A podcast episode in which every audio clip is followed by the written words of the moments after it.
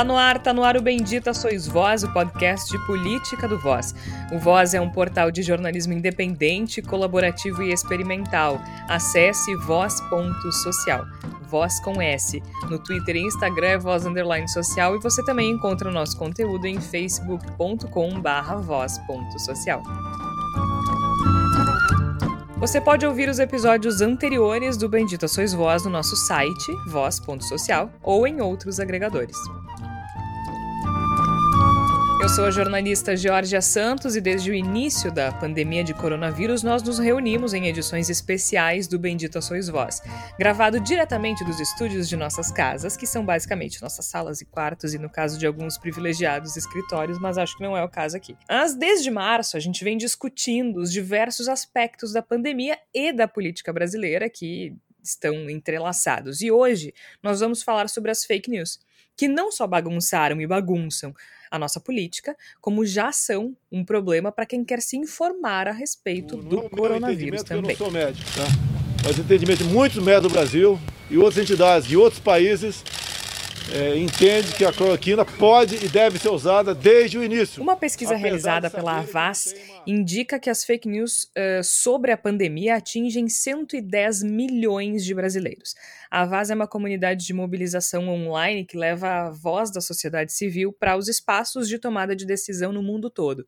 E o estudo mostra que 7 em cada 10 brasileiros acreditam em pelo menos uma notícia falsa sobre o coronavírus. Tem um ápice e terminam em poucas semanas. Não é não são duradouras, nem são, nem são intermináveis. Né? Esta epidemia, na minha opinião, vai ser menor e, mais, e me, com muito menos dano para a população que a epidemia do H1N1, por exemplo. Primeiro, porque ela vai ocorrer num período que é verão. E qual é a resposta institucional para isso? Aprovar às escuras e às pressas o PL das fake news. Parece bom, né? Um projeto de lei que visa combater as fake news, mas o buraco é mais embaixo.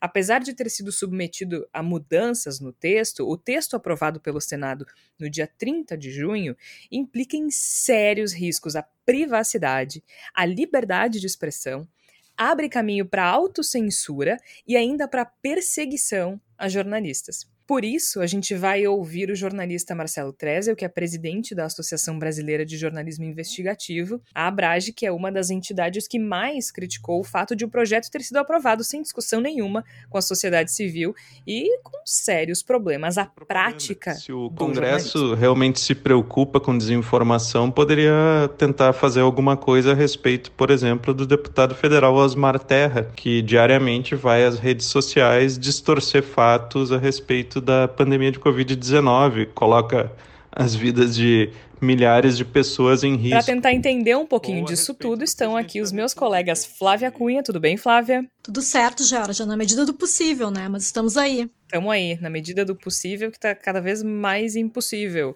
Igor Natush, como vai? Tudo bem, Georgia, tudo bem, colegas? Vamos em frente do modo que é possível e sempre buscando encontrar alguma solução para a loucura que a gente está vivendo aqui para isso, né? E Tércio Sacol, tudo bem, Tércio? Tudo bom, George? Acho que é importante fazer essa discussão, ainda que ela não seja tão factual assim, ela já vem se arrastando, né? Mas é, a gente tem recebido muita desinformação sobre o projeto com relação à desinformação.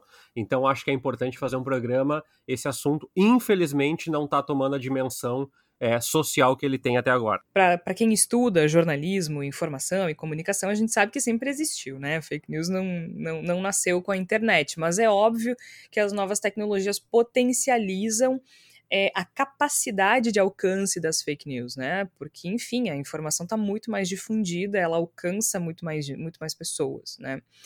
Uh, mas desde a última eleição, a gente percebe como as fake news interferem diretamente na tomada de decisão das pessoas, e agora a gente chega num ponto muito crítico que a gente está falando de uma pandemia, né?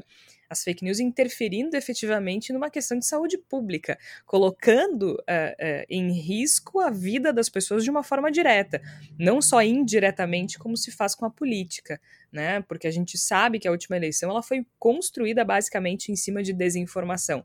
Até eu acho que foi no último episódio Uh, não, no episódio anterior, no penúltimo, em que na Palavra da Salvação eu sugiro o livro Engenheiros do Caos, que fala justamente sobre como essas redes são construídas. E e a gente nunca teve até então e não tem uma resposta institucional para isso. E isso forçou, de certa forma, o Congresso Nacional a tomar uma atitude, mas é, um, é uma atitude bastante duvidosa, né, Tércio? Porque a gente tem o tal do PL das fake news, que parece uma coisa boa, né? A gente pensa assim, ó, oh, que bom, um projeto de lei para combater as fake news. Só que o texto original desse projeto, ele basicamente previa uma coleta massiva de dados pessoais, então colocando em risco a privacidade e a segurança de milhões de brasileiros. É uma coisa gravíssima. E ainda tentando resolver o problema da desinformação, ele arriscava as liberdades, liberdade de expressão e de imprensa para obter esses resultados duvidosos, né? Na melhor das hipóteses, num momento extremamente complicado. E aprova esse projeto Tércio nas escuras, né? Sem, sem debater com a sociedade civil e com as entidades. Então, explica pra gente por que, que é tão complicado esse projeto. Uh, que parece bom, né? A gente dizer um projeto que está combatendo as fake news, mas que na verdade é muito complexo e provavelmente vai levar a um cerceamento da liberdade de expressão, de imprensa e ainda perseguição a jornalistas. Pois é, Georgia. É, um aspecto que eu acho que é bem importante é tocar nisso que tu falaste. É muito difícil, parece que a gente está defendendo desinformação. É, desinformação é o termo que a gente usa na, na, no, no, meio acadêmico, principalmente, porque fake news ref, refere a notícias falsas, né? E notícia, por pressuposto, é a verdade, o extrato da verdade. Mas isso é, isso é muito nosso, assim. Tem duas ordens de críticas. Por parte do jornalismo profissional, é, existe uma crítica muito forte à concepção é, de notícia falsa ou de desinformação. Então, eu até pego aqui um, um texto do, do, dado, a desinformação para eles é o conteúdo, em parte ou todo, inequivocamente, inequivocamente falso ou enganoso, passivo de verificação, colocado fora de contexto, manipulado ou forjado, com potencial de causar danos individuais ou coletivos, ressalvado o ânimo humorístico ou de paródia. Pois é, esse é o primeiro aspecto, que ele talvez até não seja o mais uh, divulgado aí. Quem define esse tirado de informação, quem define o falso ou enganoso, quem define o passível de verificação? E passível de verificação por quem, quem entende o manipulado ou forjado? E quem entende os danos individuais ou coletivos. Então, aí tem vários aspectos que são de ordem técnica. Normalmente, é, o próprio conceito de, de, verificação ele, ele, ele é um pouco atravessado, ele é um pouco estranho, porque checagem envol, envolveria a totalidade de conferência de autenticidade de uma fonte, mas verificação seria só olhar conteúdos não oficiais. E aí entram vários outros problemas, que aí passa para o meu segundo aspecto, que é o aspecto técnico. Entre as várias propostas do projeto, as redes sociais passam a ser obrigadas a identificar conteúdos impulsionados, o usuário precisa provar identidade, é, deve ter limites para encaminhamento de mensagens, ok? Manter registros das sequências de reencaminhamentos. Empresas provedores devem ter sede no Brasil, bancos de dados sobre usuários brasileiros em território nacional. Por que, que isso é grave, Jorge? Daqui a pouco o ouvinte está olhando e dizendo: tu é contra isso? Sim, porque o Brasil é pródigo em vazamento de dados, em uso político e, e politiqueiro de dados, né? Então, exigir registros dos envios cria uma espécie de sombra para tudo que for feito. E também é, torna muito fácil rastrear fontes de jornalistas, a perseguição criminal para compartilhamento de mensagens se torna é, um aparato estatal e também, além de tudo isso, é... tem o fato de que é, isso vai contra as regras de flexibilizar o acesso à coletividade e à tecnologia. A gente está lutando tanto no jornalismo para educar as pessoas e a gente quer criar uma série de regras que, inclusive, podem fazer com que plataformas é, se retirem do mercado ou, eventualmente, passem a pensar outras propostas e que não é a nossa ideia. A nossa ideia é que o jornalismo profissional de boa qualidade chegue a mais pessoas e não que haja barreiras para isso. E a ideia de criar barreiras, é, de novo, como eu falei, existe a, a, questão conceitual e a questão técnica. Guardar quantidades maciças de dados é praticamente ignorar a realidade do Brasil. quem vai ter controle desses bancos de informações? Antes da gravação, a gente estava falando que a gente recebe é, ligação de imobiliária, né? Ah, vendendo um apartamento de um milhão. Nenhum de nós aqui tem a pretensão de um dia ter um apartamento de um milhão sendo jornalistas. Mas nossos dados são constantemente vazados, mesmo existindo uma regulação quanto a isso. Então, são muitos aspectos. Para mim é muito grave esse projeto e principalmente, Georgia, as pessoas que deveriam ter sido ouvidas nesse projeto, entidades, institutos de pesquisa, universidades brasileiras, é, coletivos, todos são unânimes em apontar que o projeto foi aprovado às pressas, o que reforça que ele tem um objetivo, que não é a coletividade, é o individual. Eu queria colocar duas questões dentro disso que o Terço vinha colocando, apontar dois pontos que acredito que sejam bem importantes para a gente manter essa discussão dentro dessa faixa.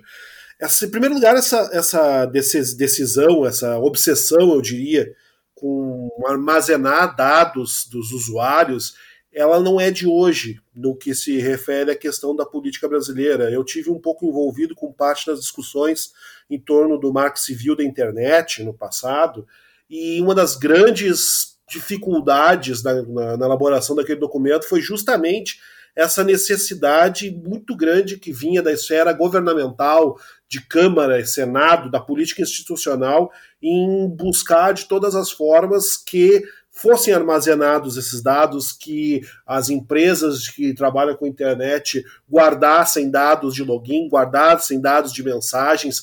Essa é uma obsessão que existe há pelo menos 10 anos por parte do ambiente político brasileiro. E aí a gente é forçado a questionar por que essa, essa determinação, né? Por que, que se escolhe uma abordagem policialesca que parte do princípio de que todos são suspeitos até prova em contrário, que parte de uma lógica na qual do, a gente tem que estar pronto para colocar qualquer um na cadeia e não apenas buscar as pessoas que efetivamente cometam crimes na internet. É uma lógica que vem de muito tempo e que me parece está ligada a uma, uma lógica que vai muito além da internet, vai, é, uma, é um pensamento que busca, de certo modo, tratar como criminosos, por princípio, todo tipo de comunicação. E eu acho que isso é muito perigoso e concordo plenamente com as colocações que o Tércio fez quanto a esse respeito. Outra coisa que eu queria colocar é com relação a, a suposta, o suposto sigilo dos dados nesse projeto das fake news porque se diz, bom, vai ser, vão ser armazenados os, os, dados de envio, não as mensagens em si, então a pessoa, em teoria, estaria protegida. É, durante algum tempo eu trabalhei numa investigação que cuidava do cruzamento de informações no caso do Riocard, o Riocard que é o bilhete único da cidade do Rio de Janeiro, né? E todo o armazenamento desses dados ficava a cargo de, de uma única empresa, que tinha o controle completo de todas essas informações e que em nenhum momento foi capaz de oferecer os mínimos parâmetros de segurança exigidos e responder como fazia para armazenar esses dados, como fazia para evitar vazamentos dessas informações, ou seja, estavam os dados de, de todo mundo que usa ônibus ou metrô no Rio de Janeiro, na região metropolitana, para ir ao Rio de Janeiro, estava todos na mão dessa única empresa que simplesmente não dizia como fazia para fazer um cuidado adequado dessa informação. E a gente pode constatar no decorrer desse trabalho que basta três parâmetros de informação para descobrir tudo que supostamente está sigiloso em torno de uma pessoa. Você pensa, bom, ninguém bate o teu nome quando tu embarca no ônibus mas basta notar o momento em que aquele cartão específico do RioCard faz um desvio da sua rota normal para cruzar com alguma informação de cadastro, como seu nome, o nome da sua família, o local de trabalho, para saber perfeitamente quem foi aquele lugar para fazer o quê. Então a é gente. É muito fácil fazer isso, inclusive, né? Exatamente. É, bem, é, um mecanismo bem simples. Exatamente isso que eu ia dizer, Jorge. Não é uma. Não, não, é, não é necessária qualidade de hacker para fazer esse tipo de coisa. Tu não precisa ser um, um gênio da decodificação de informações. Não, basta ter os parâmetros, fazer a comparação e você sabe perfeitamente quem fez aquilo que você deseja fazer, caso não haja uma garantia efetiva de anonimidade e de privacidade desses dados. Então, me parece que a gente tem um cenário muito complicado em torno dessa PL da, do 2630 e do qual não se parou muito para pensar a respeito disso, e é uma discussão que está é, sendo atropelada, como tantas discussões que deveriam acontecer no Brasil são atropeladas, parece que esse é um modus operandi de fazer as coisas de qualquer jeito, justamente para que não haja a devida discussão. Eu acho que a gente tem um, um cenário muito preocupante, e que bom que agora está se começando a criar uma, uma, uma reação organizada quanto a isso, porque periga muito fortemente a gente acabar aprovando uma lei que é prejudicial não a quem comete fake news, mas ao conjunto da sociedade brasileira. E tem uma questão interessante que a gente precisa levar em conta, que é a seguinte: a gente está falando que bom que, que, que há uma reação com relação a esse projeto, mas essa reação ela parte dos jornalistas. Né? Ela parte de empresas, veículos de comunicação, entidades uh, uh, ligadas ao jornalismo e jornalistas, como nós aqui estamos nos posicionando contra esse projeto. Só que ele é um projeto que não afeta somente os jornalistas. Tudo isso que o Tércio e o Igor disseram até agora, especialmente na questão de vazamento de dados, ela interfere na vida de absolutamente todo cidadão brasileiro que utiliza um celular. É, é, é um projeto que não diz respeito somente aos jornalistas.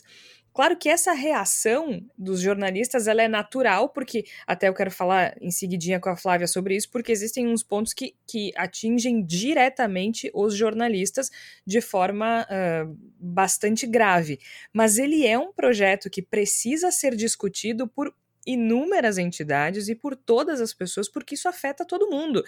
É fácil? Não, não é fácil. É um tema extremamente complicado. Essa segurança digital, o vazamento de dados, a, a, a questão da privacidade, ela é muito complexa, não é fácil de se debater, né? Uh, mas é um problema de todo mundo, sim, e precisa do envolvimento de outras pessoas que não jornalistas e entidades e empresas jornalísticas, justamente para afastar essa questão de que o jornalista, o jornalista não quer mais uh, o jornalista não, não gosta desse projeto porque quer continuar mentindo, sabe? Aquela coisa assim. Que é, é meio assim que a coisa está sendo colocada, né? Então, eu acho que tá faltando, Tércio, não sei se tu concorda comigo, uma pegada junto de outros setores, porque da forma como tá, parece que o jornalista tá só tentando se proteger, tipo assim, ele quer continuar mentindo e é por isso que ele é contra esse projeto. Pois é, e tem um outro problema, né, Georgia, que é É, às vezes a gente olha assim, quais são os nossos aliados? Bom, os nossos aliados nesse momento, os nossos maiores aliados são Facebook, Google, Twitter e WhatsApp. Porque eles entendem que isso é um projeto de coleta massiva de dados e que coloca em risco a privacidade e segurança. Eu acho que tem uma outra coisa aí, que é as empresas também não querem arcar com nenhum custo adicional ao que elas claro. arcam hoje. Esse é o ponto. Agora, o Bolsonaro. Ah, o Bolsonaro é aliado o Bolsonaro não é aliado, mas o Bolsonaro quer derrubar o projeto por outra razão. Esse projeto tem um viés político e ele sabe que vai atingir primeiramente o governo dele. Mas eu sempre falo aqui, né, Jorge? A gente libera o monstro e depois ele nos engole. Então, uh, o ponto todo é que as pessoas, antes de olhar para o PL ou para as discussões, elas tendem a olhar para os inimigos ou para os amigos. E a, a discussão é a que tu colocou no início do programa é a favor ou contra as fake news? Não, não, não se trata disso. Nós, se fosse tão simples é, é, combater a difusão de desinformação no mundo, é, países que al alcançam grandes índices é, de educação, de acesso à universidade, não teriam esse problema. E isso é mentira. Acontece em todo o mundo. Isso é um problema muito mais complexo do que simplesmente garantir por via legal. E olha que eu sou uma pessoa que defende o aparato estatal para regular uma série de coisas, mas nesse caso eu tenho muita dúvida sobre quem é capaz de fazer isso com o mínimo de idoneidade e isenção e equilíbrio, para que o jornalista não seja afetado. E eu concordo contigo, acho que a discussão ela não, ela também foi sufocada porque ela foi convocada em meio a uma pandemia. E é muito fácil fazer essa discussão porque grande parte dos brasileiros na rua, ao responder a pergunta, você é a favor das fake news ou contra as fake news? Sou contra. Então, vamos fazer um projeto para vender. Olha, me parece excelente. E quando a gente olha para o projeto, a gente pensa que os senadores uh, que, que apontaram necessidade de discutir mais tempo são de diferentes correntes. Mas quem propõe é o senador Alessandro Vieira, do Cidadania, e, e a deputada Tabata Amaral, do PDT, e o Felipe Rigoni, do PSB. Ou seja, são deputados, em tese, revestidos da moralidade e do senso uhum. crítico uhum. e do estudo. Porque esse não é um tema para ser definido de forma simplista. E talvez seja essa a grande questão. O problema não é ligarem da imobiliária para as pessoas e eh, oferecerem apartamento de um milhão que elas nunca vão comprar. O problema é fraude com dados. O problema é tirar uma conversa de contexto e destruir a vida de uma pessoa. Quando nós não tínhamos internet, isso já foi feito isso. Qual o potencial de que pessoas possam passar a ser perseguidas por Polícia Federal, por instituições do judiciário, por políticos com interlocução com essas empresas? Isso é muito, muito assustador para mim. É muito, é muito assustador e as pessoas precisam perceber o quanto isso é complexo, né? Precisam perceber de que forma isso interfere na vida delas e é por isso que é tão problemático que tenha sido aprovado da forma como foi. É, claro que a gente precisa também colocar as questões, isso ainda não está em vigor, né? É, foi aprovado no Senado com 44 votos favoráveis, 32 contrários, duas abstenções. É, agora volta para o Congresso, até porque houve mudanças no texto.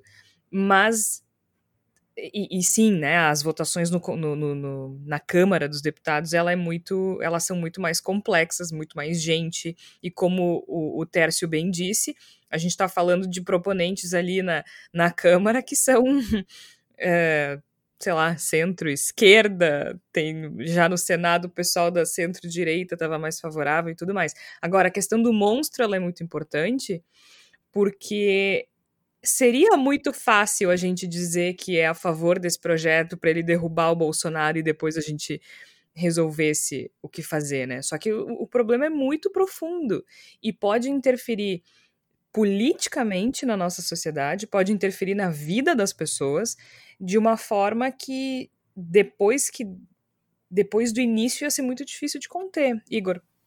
Eu acho que a gente percebe muito claramente essa questão da, dessas alianças, em especial o que se refere ao presidente Bolsonaro, que certamente não tem motivos sequer semelhantes aos que nós estamos discutindo aqui para ser contrário a essa PL. Os motivos eles são de outra natureza. Quando a gente tenta analisar o que, que esse, esse texto, o que, que essa PL propõe no sentido de desestruturar as tais redes de fake, fake news, né? Porque uma coisa é, é fazer uma, uma, uma espécie de espionagem prévia, cuidando o que todo mundo diz, o que todo mundo faz, para ver se alguém não vai falar fora do tom. E outra coisa é construir uma capacidade de desestruturar redes que utilizem essas plataformas de maneira criminosa. E o que, que a PL propõe nesse, nesse sentido? Eu posso dizer para vocês absolutamente nada. Ela é uma, ela é uma PL que é completamente voltada a tentar Perfeito. controlar o que é dito dentro das plataformas, ao invés de criar mecanismos em parceria ou a partir das plataformas para combater essa, essas estruturas que espalham fake news. Agora, tem uma outra questão. É, que a gente precisa levar em conta, que é o jornalismo, porque afinal de contas a gente falou da questão dos dados, né, da, da, da, da privacidade e até dessa costura política. Agora, isso, Flávia, está diretamente ligado com a nossa profissão, né? Está diretamente ligado com o fazer jornalístico. Por quê? Esse PL das fake news, ele acaba endossando é, a criminalização de práticas comuns a partir de definições vagas e amplas sobre aquilo que é informação, aquilo que é notícia, aquilo que é verdade, né? Uh, sem contar que ele, ele requer, ele, ele propõe alguns requisitos de identificação que ameaçam a privacidade do jornalista e a liberdade de expressão também. Existe uma, uma série de, de entidades que são bastante vocais contra esse projeto, é, e a gente pode citar a International Fact-Checking Network, que é a rede internacional de fact-checking, que eles avisam que, em função de leis semelhantes que prometem vigiar e punir conteúdos mentirosos, porque é, isso que o Igor falou, né? Esse projeto ele não propõe a criação de uma rede, a, a criação de uma estrutura que desestabilize as redes de criação de fake news. Não é, é uma coisa de, de vigiar e punir conteúdo, né?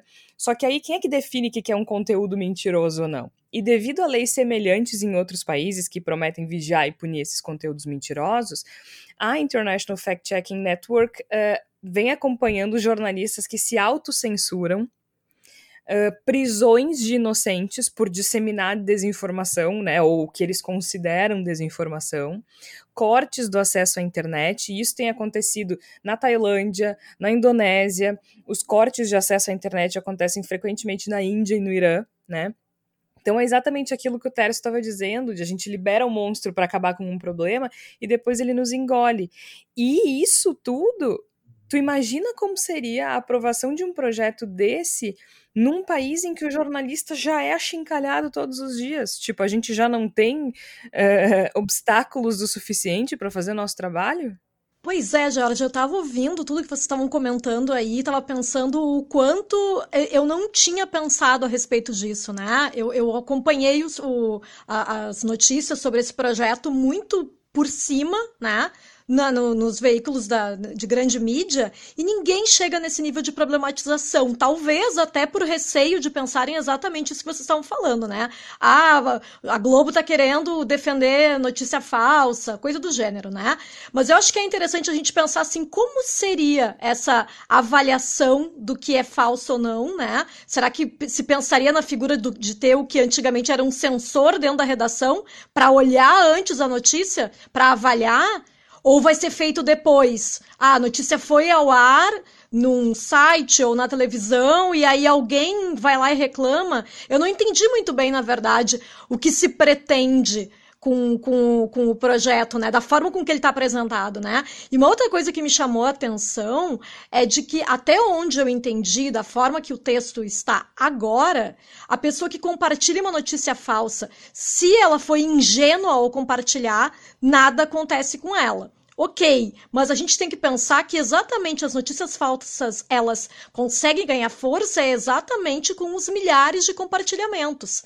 Né? Eu acho que nenhuma notícia falsa teria problema se não houvesse um monte de gente ingênua, entre aspas, compartilhando, né? E isso não está previsto, não está abarcado de alguma forma, né? Dentro da, de como está o projeto até o momento, né? E a gente tem que lembrar, por exemplo, que nas eleições de 2018, o grande problema das fake news foi que tiveram milhares de compartilhamentos, né? Eu estava procurando uma, uma notícia que saiu da agência Lupa, algumas notícias tiveram 300 mil compartilhamentos na época das eleições, notícias falsas, né?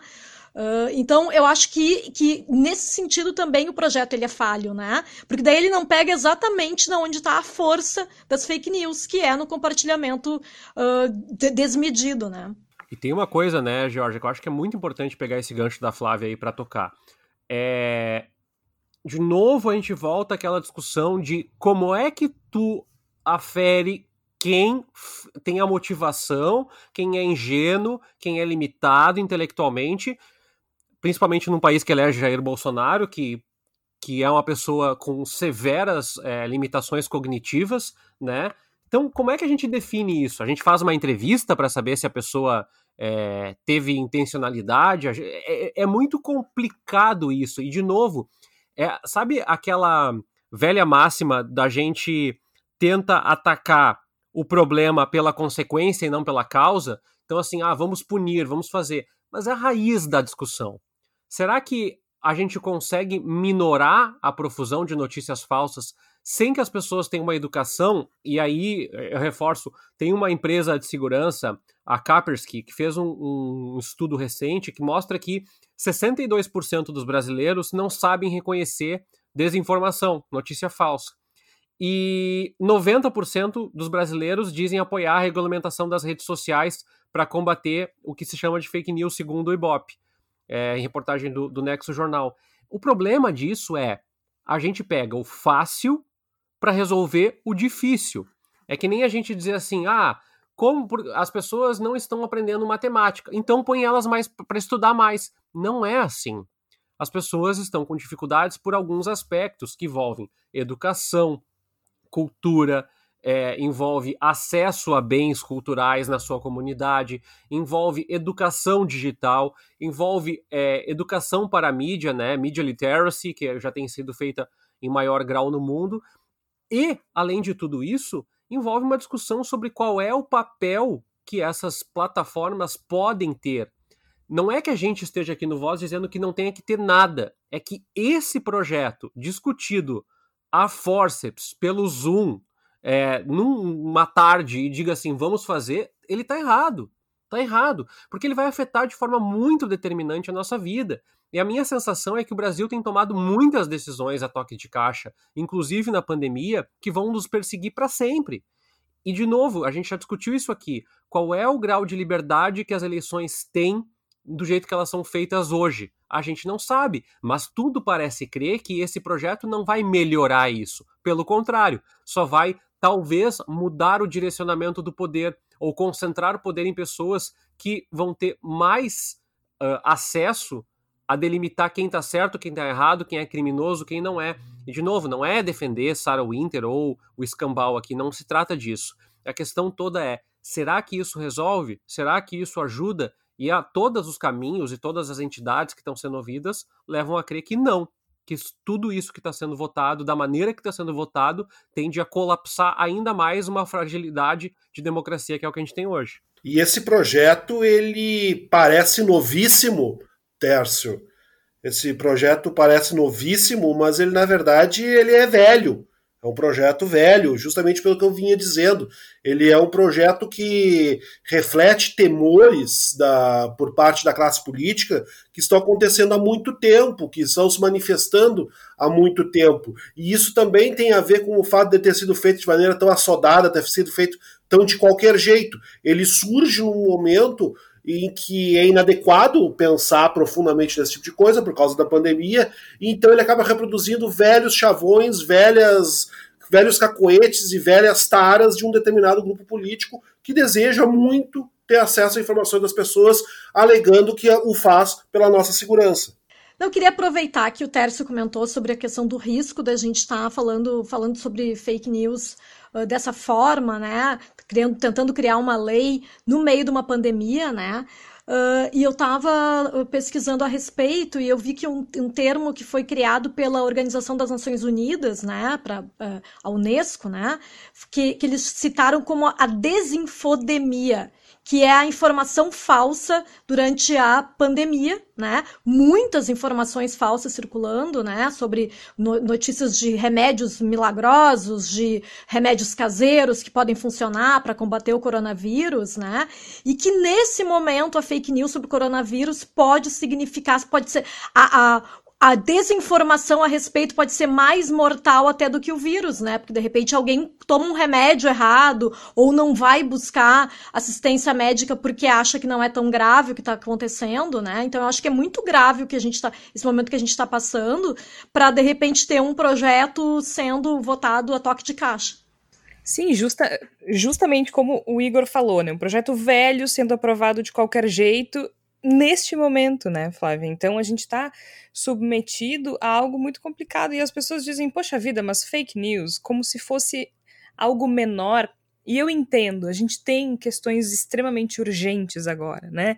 A gente está no meio de uma pandemia, a gente não tem nem ministro da saúde, a gente não tem ministro da educação, né? Que a gente também poderia ficar aqui uh, horas falando sobre todos os problemas de infraestrutura do país, pessoas sem moradia, a gente tem ciclone, a gente tem nuvem de gafanhoto, a gente tem uma nuvem de poeira histórica vindo do Saara para a América Central. É, é, não tem fim, né? É uma, é uma coisa. Só falta um ataque de ET no estilo Independence Day. Não, é, é, é, é, eu juro que se ano passado alguém dissesse que a gente ia passar por isso, eu ia rir. Porque é é maluco, é coisa de, de, de TV, é coisa de filme, né? Mas essa questão. E é, isso também é muito grave, porque tu aproveita para passar um projeto que é muito complexo. Poxa, nós aqui temos dificuldade para discutir, entender os pontos. Nós somos quatro jornalistas, tem pesquisadores. A gente não, a gente está com dificuldade para entender alguns pontos, a gente está com dificuldade para entender o alcance disso. Imagina para a população em geral. Como é que se faz uma discussão dessa, né? Até porque esse conceito é extremamente difícil Como eu disse, a gente está num momento em que o jornalista é constantemente achincalhado. É muito fácil dizer que quem é contra esse projeto é contra as fake, é, é, é a favor das fake news. Pois né? é, Quer continuar mentindo.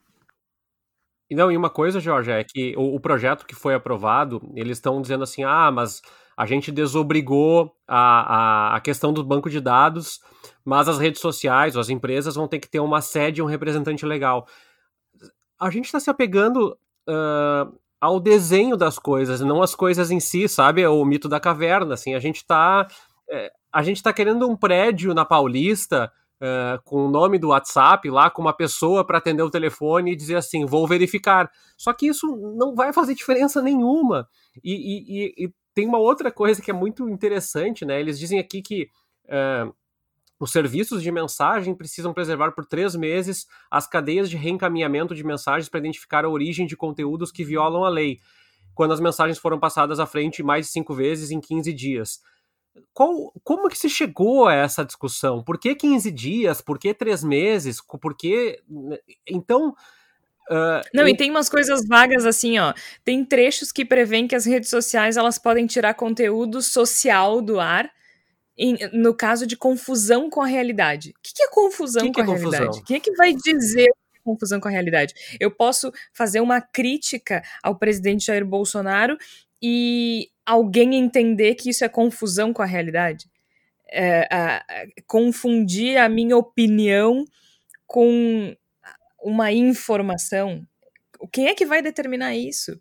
Aliás, essa é uma das grandes críticas das, das entidades que estão engajadas com relação a esse projeto, entre outras. Então, para dar uma amarrada nessa nossa discussão, vamos ouvir o que, que o Marcelo Trezio, que é jornalista, presidente da Abrage, Associação Brasileira de Jornalismo Investigativo, tem a dizer do porquê que esse projeto é tão problemático e por que que a Abrage, assim como nós, é, é contra a aprovação do PL das fake news. O Senado aprovou um texto substitutivo ao PL das fake news, ou PL 2630, que foi proposto originalmente pela deputada Tabata Amaral, deputado Felipe Rigoni e o senador Alessandro Vieira. O relatório do senador Angelo Coronel eliminou alguns pontos problemáticos, manteve uh, algumas questões que também são problemáticas e introduziu ainda uh, outros elementos no texto. Do ponto de vista da Abrage, Associação Brasileira de Jornalismo Investigativo, o maior problema é que esse projeto foi, não foi discutido com a sociedade apropriadamente. Uma lei com implicações potencialmente graves sobre a liberdade de expressão deveria ter sido muito bem analisada pelo Congresso pelos cidadãos, pela sociedade civil, entidades como a Abrage, como a Coalizão Direitos na Rede, pessoas ligadas à comunicação, ao direito, enfim. Uh, e nada disso houve, inclusive porque no momento a imprensa se encontra assoberbada com a cobertura da pandemia e da crise política permanente. Uh, o, enquanto cidadãos também né, estão sob um grande estresse uh, por causa da crise econômica e por causa uh, dessa pandemia e muito provavelmente não tem né, espaço mental para se preocuparem com questões mais abstratas uh, como a liberdade de imprensa e de expressão. Bom, mas na verdade, embora pareçam abstratas, essas são questões muito práticas. Então, um dos pontos mais problemáticos do projeto é obrigar empresas que oferecem serviços como WhatsApp, Telegram, a registrarem toda a cadeia de envios, de reencaminhamentos de mensagens, caso um determinado conteúdo seja encaminhado para mais de cinco pessoas num período de 15 dias. O problema é que, se a gente parar para pensar, uma boa parte de, das mensagens que não são normais do dia a dia são uh, reencaminhadas mais do que cinco vezes nesse período de 15 dias. Por exemplo, minha tia manda um GIF de bom dia com gatinhos, eu acho esse GIF bonitinho e daí eu encaminho para um grupo de amigos e esses amigos encaminham para os seus grupos de família, de outros amigos. E em muito pouco tempo se consegue, esse GIF já passou por mais de cinco mãos. Né? E todas essas pessoas vão ser monitoradas, de acordo com essa versão que foi aprovada pelo Senado do projeto, por causa de um GIF de gatinho. Não, não faz sentido. O problema, do ponto de vista do jornalismo, é que também muitas pessoas usam o WhatsApp para enviar denúncias. Uh, os jornalistas têm essa prerrogativa constitucional de proteger a identidade de suas fontes, então isso abre portas para que, inclusive, mensagens que cheguem para um repórter denunciando alguma produção de fake news, por exemplo, uh, acabem implicando esse repórter num processo. Né? Muitos jornalistas se infiltram em grupos que produzem esse tipo de desinformação para monitorar e para fazer denúncias, para fazer reportagens e podem acabar se vendo no, em meio a um processo. E pode parecer algo muito paranoico, mas eu gostaria de lembrar que com a lei antiterrorismo, né, que foi aprovada no governo Dilma Rousseff, pelo menos um repórter já foi implicado. Um profissional que se infiltrou num grupo de radica supostos radicais islâmicos que planejavam um atentado nas Olimpíadas. E esse repórter está até hoje respondendo a um processo dentro enquadrado na lei antiterrorismo. Então, não é tão fora da casinha assim supor que uma eventual lei das fake news possa ser instrumentalizada para perseguir a imprensa. E por aí vai. Então, esse projeto de, do, da lei das fake news realmente uh, não me parece que vai trazer nenhuma contribuição para a sociedade, não vai com toda certeza resolver o problema que ele se propõe a resolver, que é a pandemia de desinformação, e ainda por cima vai colocar em risco uh, alguns direitos previstos na Constituição. Então, realmente não o ideal mesmo seria que esse projeto fosse abandonado. A lei das fake news, se vier realmente a ser promulgada em algum momento, infelizmente não vai resolver o problema da desinformação no Brasil. Isso por quê? Porque, para começo de conversa, ela está sendo uh, construída justamente por alguns dos principais produtores de desinformação.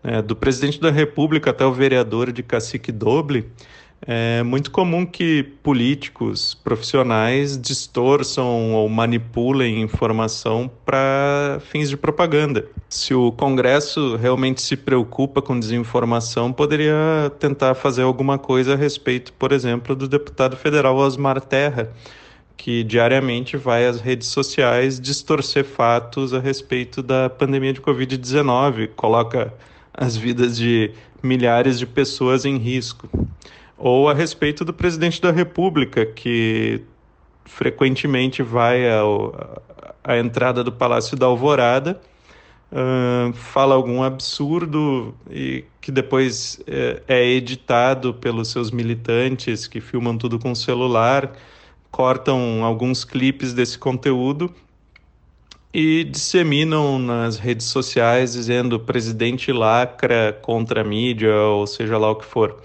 ou defende a cloroquina, enfim. Então, uh, não é que todo político uh, distorça uh, fatos ou manipule informação ou invente mentiras, mas grande parte da desinformação tem origem em alguma fala de algum político profissional. Muito obrigada ao Marcelo Trezel pela participação e pelos esclarecimentos. E aí, falando da Abrage, né, Associação Brasileira de Jornalismo Investigativo, explicando de que forma esse projeto de lei interfere na atividade jornalística, como a gente já falou, na liberdade de expressão e além de, de gerar autocensura e perseguição a uma série de, de, de profissionais. Agora, eu queria fazer uma provocação. É, acho que a gente já concordou aqui, nós quatro, pelo menos, que esse projeto de lei não cabe, né? Que esse projeto de lei é inadequado, que não vai solucionar o problema das fake news. uh, e pode inclusive gerar outros problemas tão ou mais graves. Dito isto, como diria um antigo apresentador é, do Rádio Gaúcho, que agora é um político, que eu inclusive não vi como votou no PL das fake news. É, dito isto, é, como a gente resolve esse problema? Porque essa solução institucional não nos agrada. Né? Essa resposta institucional à, à desinformação não nos serve. Qual seria uma resposta adequada? Como é que vocês veem o problema das fake news sendo combatido? Quem se arrisca? É, a gente tem falado muito disso na universidade. Eu sou professor, eu não trabalho nessa área especificamente, Georgia, mas eu acho que a gente precisa atacar isso por várias frentes. Uma das frentes é a discussão legal, os marcos regulatórios, não dessa forma que está sendo feito no Brasil, mas que existam marcos regulatórios. A outra questão é, para mim, que o jornalismo seja cada vez mais transparente sobre o método de apuração. As agências de checagem já têm feito isso de uma forma um pouco mais aproximada do ideal. E talvez também entender que é um problema sem solução. Sem solução, eu quero dizer, não é aceitar e, e ficar em casa chorando, mas é sem solução no sentido de que a, o pressuposto da internet é que a informação circule de forma livre. Então, não é atacar, não é limitar, é revestir as pessoas de cuidado, de aparato legal e de informação para que elas sejam capazes de desmentir ou de reconhecer isso de forma uh, a priori, assim, de, de olhar e entender que, ok, hum, é, isso não faz sentido porque não tem fonte, isso não faz sentido porque Terça Livre não é um site jornalístico. Então, eu acho que é por aí, e aí, para corroborar um pouco disso, a minha sensação é que não tem como a gente fugir da ideia de que as faculdades de jornalismo e a, as associações de classe, como a Abrage, a FENAGE e outras entidades, precisam começar a articular programas de é, treinamento ou de reconhecimento de notícias. E eu não digo só de, de, desinformação, de notícia mesmo. Como se faz uma notícia? O que é critério de noticiabilidade? Por que, que o olhar uh, de uma notícia sempre é um viés, mas dentro de uma construção social e coletiva. De novo, é uma, é uma resposta que não é uma resposta, é uma meia resposta, mas eu acho que é um caminho que dá para traçar. É, eu concordo, eu acho que é uma abordagem que tem que ser é, multidisciplinar, mas eu acredito muito que a gente começa a combater o problema das fake news a partir do media literacy, né, da, da alfabetização midiática, que é, a grosso modo, entre outras coisas, saber identificar é, uma notícia falsa de uma notícia de uma notícia. Isso é importante, né? Uma informação falsa de uma notícia. Porque a gente precisa é, delimitar algo que é o seguinte: quando a gente fala em fake news, a gente está falando de uma de um texto, de um vídeo, de uma informação construída, uma informação mentirosa, uma informação falsa, deliberadamente construída com um objetivo específico, geralmente político. Então, é, quando a gente fala de que o Jornal Nacional só fala a favor da reforma da Previdência, e depois a gente pode conversar um pouco sobre isso, isso não é uma notícia falsa, isso é uma tendência, isso é um viés. É, a gente pode chamar, tem uma expressão no, na, no jornalismo que se chama de cherry picking, que é tu escolher uma parte específica de um fato e relatar só aquela parte. Né, colher cerejas, tu colhe só aquilo que te interessa. Isso é diferente de construir uma informação uh, de maneira mentirosa, deliberadamente, com um objetivo específico. Então, eu acho que uh, a, a, alfabetização midiática ela é fundamental para a gente compreender essas nuances, né? Porque é, é, é bastante. É mais difícil para um jornalista do que para outra pessoa cair numa fake news. Por quê? Porque a gente é treinado né? E eu acho que, ou, que as pessoas que não são jornalistas, elas não precisam fazer faculdade de jornalismo, não precisam passar quatro anos na universidade, mas elas podem ser treinadas ao longo da vida, desde muito cedo, até porque as crianças cada vez mais cedo têm acesso a isso por meio de, de smartphones e tablets e computadores, treinadas ao longo da vida para identificar a qualidade da informação e, e as possibilidades. Uh, né? E são coisas simples, né? Se a gente pensar, por exemplo, saber quem escreveu já é meio caminho andado, né?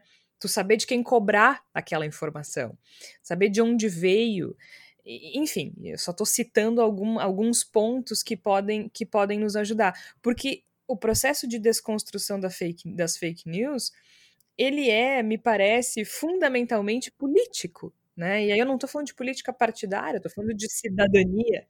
Ele é um processo político da sociedade, essa desconstrução, esse entendimento de que a gente precisa compreender como as informações são criadas e construídas e são interligadas e de que forma elas fluem, de que forma elas chegam até a gente. É, porque isso está afetando a nossa vida e a gente precisa falar sobre isso. Isso não é só problema de jornalista. Eu acho importante acrescentar nesse momento a compreensão de que a gente não está lidando com um problema que em si seja novo. Né? A questão da informação falsa, da mentira, da desinformação, esses são problemas milenares. a, discussão a respeito de notícias mentirosas, ela está na gênese do jornalismo. Né? Os primeiros veículos jornalísticos que surgem, eles já tinham em si esse dilema de como de determinar o que o estava sendo publicado nas páginas deles eram verdadeiros ou eram notícias falsas, ou eram mentiras, eram desinformação. Então a gente tem um problema que ele é milenário. Se ele está nos acompanhando até hoje, é porque não basta uma simples PL, não basta um simples uh, canetaço para resolver essa questão. Não é uma questão que se resolva com uma lei específica, como oh, até agora ninguém fez essa lei, agora nós vamos fazer. Então, não é por aí. Eu acho que isso dialoga um pouco com o que o Tércio estava dizendo, no sentido da gente compreender de que a gente está lidando com um problema que vai, que vai permanecer, que não pode, até certo ponto, ser resolvido plenamente. Me parece que essa questão de educar, de alfabetizar as pessoas, para que elas entendam o que, os mecanismos pelos quais funciona essa desinformação é muito importante, mas eu acho que a gente tem que entender também, tem que aceitar que a privacidade e a anonimidade elas são valores na internet, né? Elas são coisas que, são, que precisam existir para que a internet possa cumprir a sua função que é de, de criar uma rede capaz de unir pessoas, de disseminar informação e todos os valores que a gente associa com a internet. Se a gente elimina a privacidade, a gente, de certo modo, mata a internet. E aí a gente cria outra coisa, que talvez não seja uma coisa muito legal, que não seja uma coisa muito agradável, e isso acho que tem que ser refletido. E aí eu volto para uma coisa que eu tinha dito anteriormente: a gente precisa focar em desestruturar as redes que disseminam as fake news. A gente tem que ir atrás das fazendinhas de bot, a gente tem que ir atrás das pessoas que criam imensas redes para convencer as pessoas de que mentiras são verdades. Essas pessoas são as criminosas, essas são as pessoas que usam a internet para cometer crimes. Não adianta eu, eu fechar toda a transação na internet porque alguém manda um arquivo de malware para as outras pessoas. Eu não posso proibir o comércio na internet porque algumas pessoas fazem trambiques pela internet. E da mesma forma, eu não posso proibir a internet de existir porque algumas pessoas criam redes de desestruturação, que criam redes de para espalhar mentiras. Então a gente tem que ir atrás dessas redes, a gente tem que ir atrás dessas pessoas, dessas é, estruturas. Isso é muito importante, Igor, porque me parece que o maior problema, o maior não, mas um dos problemas desse, desse projeto é justamente o foco errado, né? A gente, quando a gente fala em fake news, eu não tô preocupada uh, se a minha vizinha vai colocar no Twitter dela que o síndico uh, bateu na cara dela, entendeu? E aí depois se provar que o síndico nem chegou perto dela. Isso é, uma, isso é, isso é muito pontual. A minha preocupação são os grupos criminosos que estão ganhando dinheiro com isso e construindo redes criminosas de disseminação de informação falsa com objetivo político. Porque, como eu disse antes, as fake news sempre existiram. Sempre houve quem inventasse informações falsas e vendesse como notícia. A gente tem vários casos, inclusive no Brasil. O de quem, quem tiver curioso digita no Google bebê diabo. Coisas desse tipo, entendeu? Coisas mais graves também.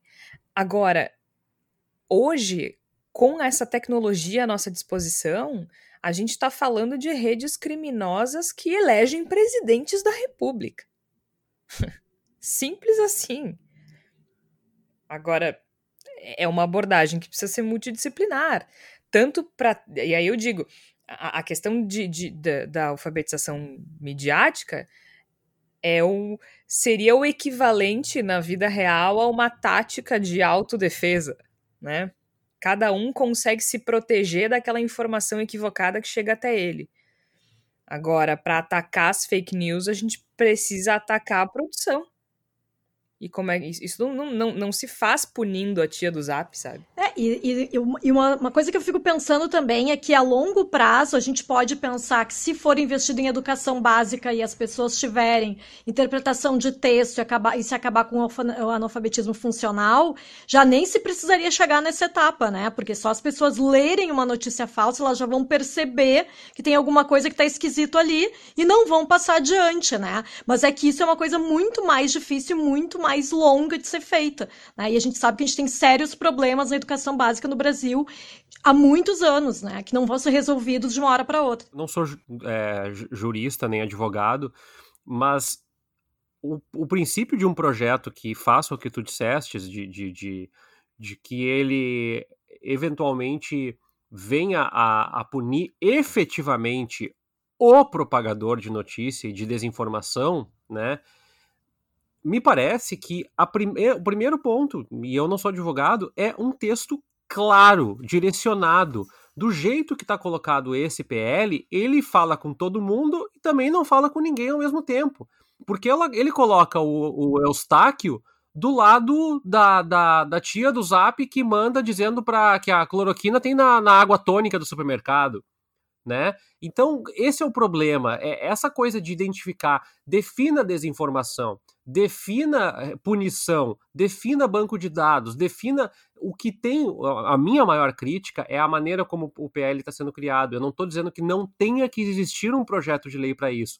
Esse projeto de lei não tem que existir, mas que, que o Brasil tenha que ter algum tipo de sanção, algum tipo de controle, algum tipo de regulamento para que se evite que instâncias de poder ganhem mais poder, como Jair Bolsonaro se elegeu às custas disso, para mim não há dúvida. Né? A Inglaterra fez essa discussão também depois da eleição do Brexit. Então, acho que é, é muito delicado. A gente não tem uh, uh, suporte para dar a discussão legal aqui, mas de qualquer forma, é, o primeiro passo é definir, né? Definir o que, é abacaxi, o que, é laranja, o que, que é banana, porque senão tudo parece a categoria frutas e aí a gente fica discutindo uh, de maneira homogênea algo que é completamente heterogêneo.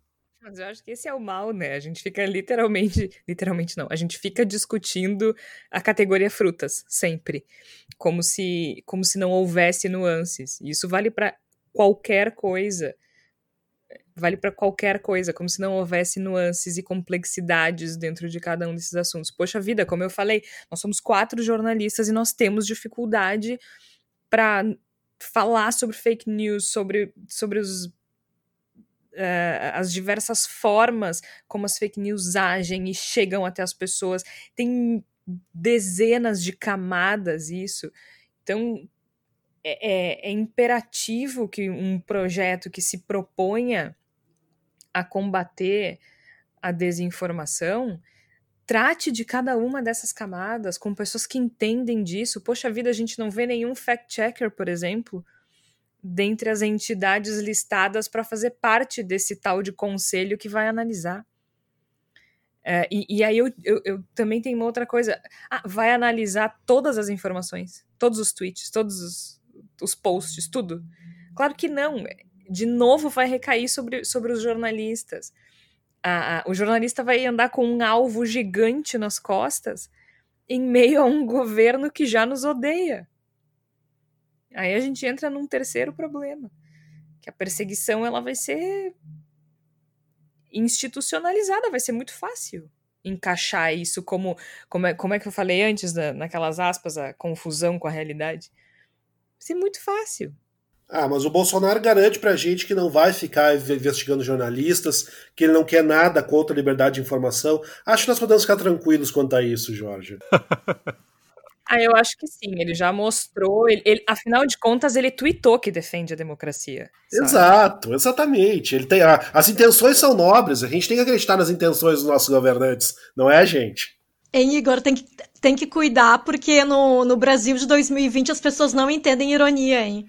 Tem que colocar, tem que pontuar, Ai, tem que pontuar. Comentário irônico, ironia, né? Hashtag Isso. ironia. Gente, essa semana eu fiquei meio deprê, que eu tive que explicar a ironia, sabe? Sobre a. Eu fiz um tweet sobre o break do Zep, né? Dos entregadores. Uhum. E, obviamente, defendendo a paralisação dos entregadores de, de, de aplicativo, que são explorados de uma forma desumana, não tem a menor segurança para fazer o trabalho que eles fazem. E, e aí eu vi algumas pessoas é, defendendo que seria muito mais relevante a gente dar gorjeta do que apoiar a paralisação. Enfim, e aí eu escrevi um tweet que dizia o seguinte: atenção, algumas mentes brilhantes desta rede descobriram tudo. Os entregadores trabalham em condições indignas e sem segurança porque querem. Ninguém obriga. E eles ganham mal e são explorados porque vocês não dão gorjeta. Em resumo, as empresas não têm culpa. E me xingaram. de gente, pelo amor de Deus. Pelo amor de Deus.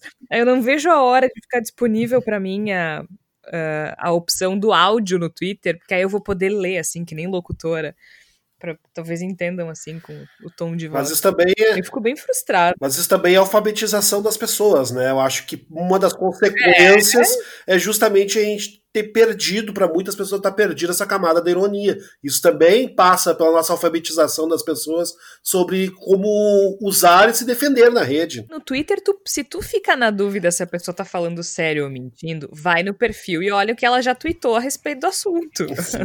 Não, e, fazer... Tem um dado de 2016 da, da ONG Ação Educativa que mostra que 8 em cada 100 pessoas no Brasil têm capacidade de ler e entender textos complexos. Então, é, é provável, aí sim, esticando aí para o restante da população, que a gente tem aí, ah, chutando muito alto, dos nossos, de cada 100 seguidores, uns 20 entendendo plenamente o que a gente está querendo dizer, né? Ou se a gente escrever direito também, né? Também não dá para tirar a nossa responsabilidade do processo.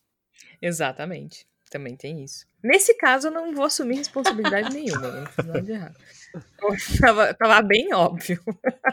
Mas enfim, não é mesmo? Vamos nos encaminhando para o final. Chegou o momento da palavra da salvação. E eu, eu pensei bastante assim no que, que eu podia recomendar. Tem muito livro, aqui próprio livro que eu falei no início, do Engenheiro do Caos e tal, mas aí eu lembrei de algo que eu acho que talvez é, ajude um pouquinho que é uma produção da Netflix que se chama Privacidade Hackeada. Ela basicamente expõe essa uh, disputa perversa que acontece na internet com relação ao vazamento de dados. É um, é um documentário que investiga uh, o escândalo do Cambridge Analytica, uh, sobre o uso de dados colhidos em redes sociais, né, principalmente o Facebook, sem o consentimento dos usuários. E esse escândalo, da Cambridge Analytica, ele é muito simbólico para a gente entender o quanto isso é grave.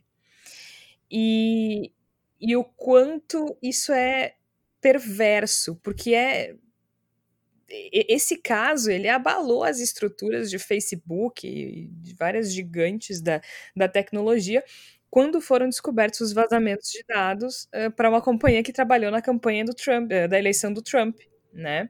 E aí muitos outros segredos eles vieram à tona. E, e aí agora esse documentário Privacidade Hackeada, ele mostra os detalhes uh, desse episódio. Dessa, dessa empresa de análise de informações que vasculhou, manipulou e usou conteúdo sem consenso de ninguém. E esse material ele foi utilizado com algoritmos para criar uma série de ações que influenciasse os eleitores dos Estados Unidos a escolher o Trump. Então, eu acho que esse documentário talvez possa esclarecer algumas coisas com relação ao uso de dados e o quanto é importante uh, que a gente prive, desculpa pela redundância, pela nossa privacidade. Quem mais aí separou alguma coisa pra gente essa semana? Eu tenho um livro é, que eu indiquei, eu, eu, orientei um trabalho sobre desinformação, um TCC, da jornalista Laís Dapper, e, e ela pegou um livro, na realidade a gente descobriu junto, eu estou pegando aquele, ele aqui na minha, na minha prateleira aqui, ele é bem pequenininho, ele é barato, e ele é bem legal para quem não é jornalista para se, se, se contextualizar sobre algumas coisas. O nome do autor é Michiko Kakutani, e é, o nome do livro é A Morte da Verdade. Ele é bem pequenininho, tá? E ele tem menos de 200 páginas, é, pequenas, bem pequenas no caso, né? Porque ele é quadradinho, assim, é de livro de mão. E ele traz alguns dos contextos é, da eleição do Trump e fala um pouquinho da história da desinformação, que é uma coisa que é difícil de achar isso de forma catalogada, né?